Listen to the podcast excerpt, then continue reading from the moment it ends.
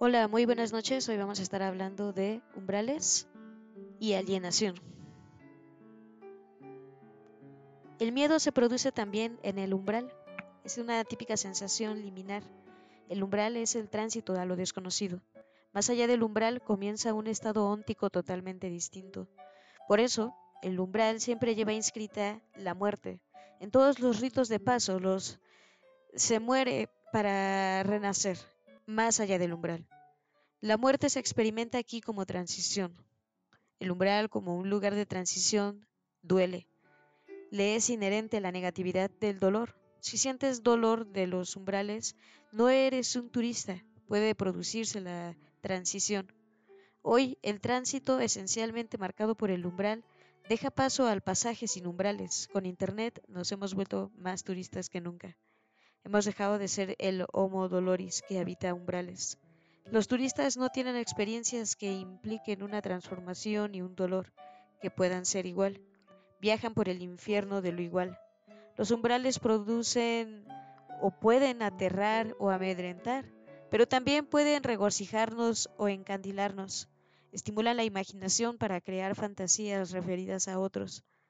Ese imperativo de aceleración propio de las circulaciones globales de capital, comunicación e información desmantela umbrales y con una rotación interior extremadamente acelerada engendra un espacio sin umbrales y liso. Aquí surge un nuevo miedo que queda totalmente desvinculado de la negatividad de lo distinto. La comunicación digital, en cuanto nueva forma de producción, elimina rigurosamente toda distancia para acelerarse. Con ello se pierde toda distancia protectora. En la hipercomunicación todo se mezcla con todo.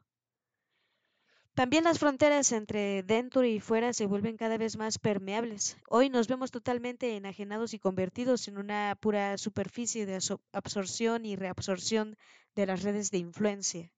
El imperativo de transparencia elimina toda falta de visión y todo hueco informativo y deja todo a merced de una visibilidad total hace que desaparezcan todos los espacios de retirada y de protección.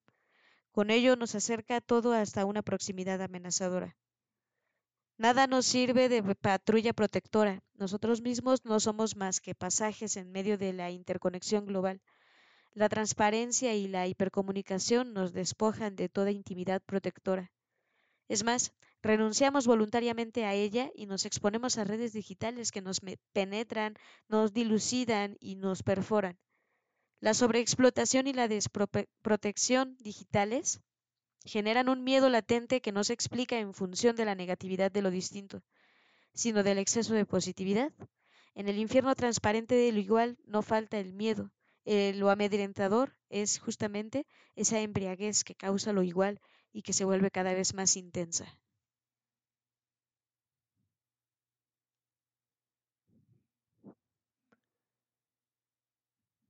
Alienación. La novela de Albert Camus, El extranjero, describe la extranjería como sentimiento óntico y existencial fundamental. El hombre es un extraño en el mundo, un extraño entre hombres y también un extraño para sí mismo. Al protagonista Meursault lo separa de los demás una barrera lingüística. La extranjería se manifiesta como estupefacción y falta de lenguaje.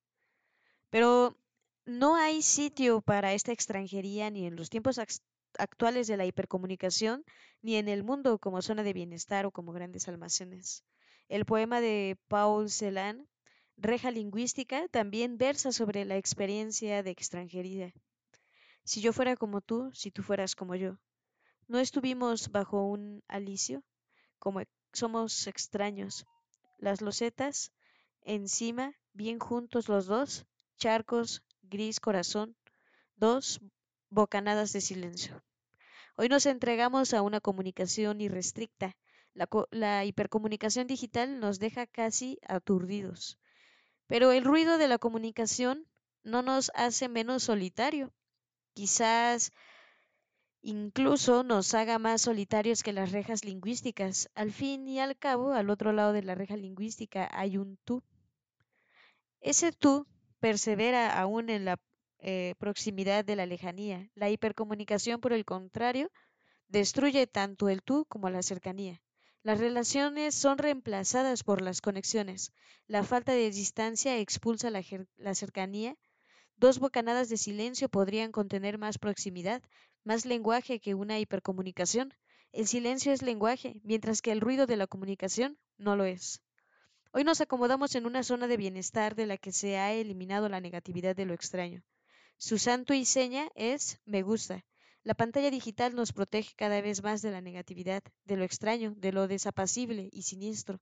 La extranjería es hoy indeseable por cuanto representa un obstáculo para la aceleración de la circulación de información y de capital.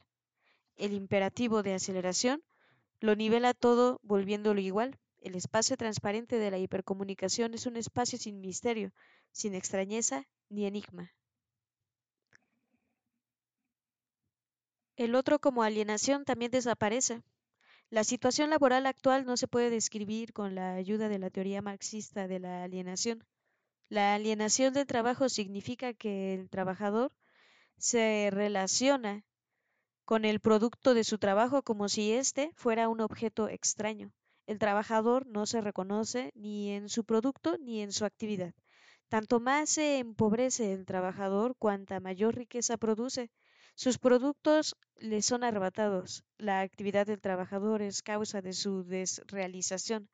Hasta el punto, la realización del trabajo resulta ser una desrealización que el trabajo que el trabajador es desrealizado hasta que muere de hambre. Cuanto más se agota, tanto más cae abajo el dominio del otro en cuanto su explotador. esta relación de dominio que conduce a la alienación y a la descentralización, Marx la compara con la religión. Cuanto más confía el hombre en Dios, tanto menos se guarda para sí mismo. El trabajador consagra su vida al objeto, pero entonces resulta que su vida ya no le pertenece a él, sino al objeto. Cuanto mayor sea esta actividad, tanta menos razón de ser tendrá el trabajador. Lo que es producto de su trabajo, él mismo no lo es. Es decir, cuanto mayor sea el producto, tanto menos será él. A causa de la alienación laboral, no es posible que el trabajador realice o se realice a sí mismo. Su trabajo es una continua desrealización de sí mismo. Vivimos en una época postmarxista.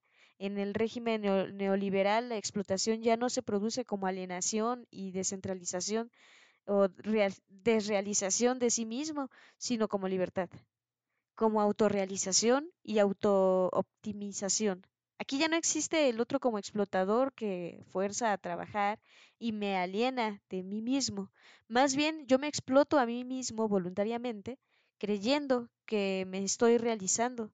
Esta es la pérfida lógica del neoliberalismo. Así es también la primera fase de la euforia del proceso de burnout o síndrome del trabajador quemado.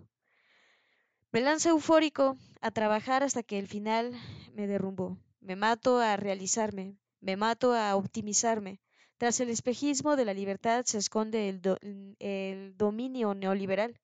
El dominio se consuma en el momento en que coincide con la libertad. Esta sensación de libertad resulta fatídica en la medida en que vuelve imposible toda resistencia, toda revolución.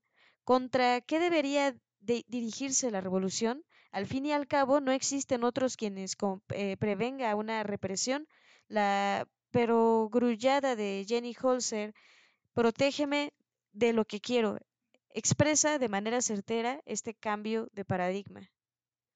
Hoy está surgiendo una nueva forma de alienación. Ya no se trata de una alienación en relación con el mundo o con el trabajo, sino de una autoalienación destructiva, de una alienación, alienación de sí mismo, esta autoalienación se produce justamente en el curso de los procesos de autooptimización y autorrealización.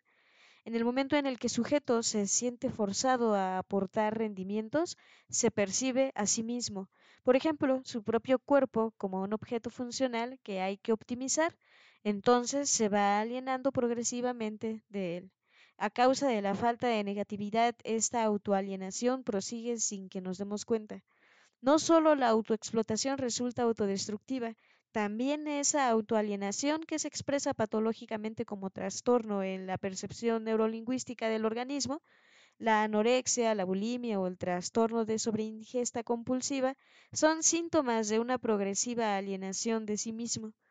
Al final, uno ya no siente su propio cuerpo.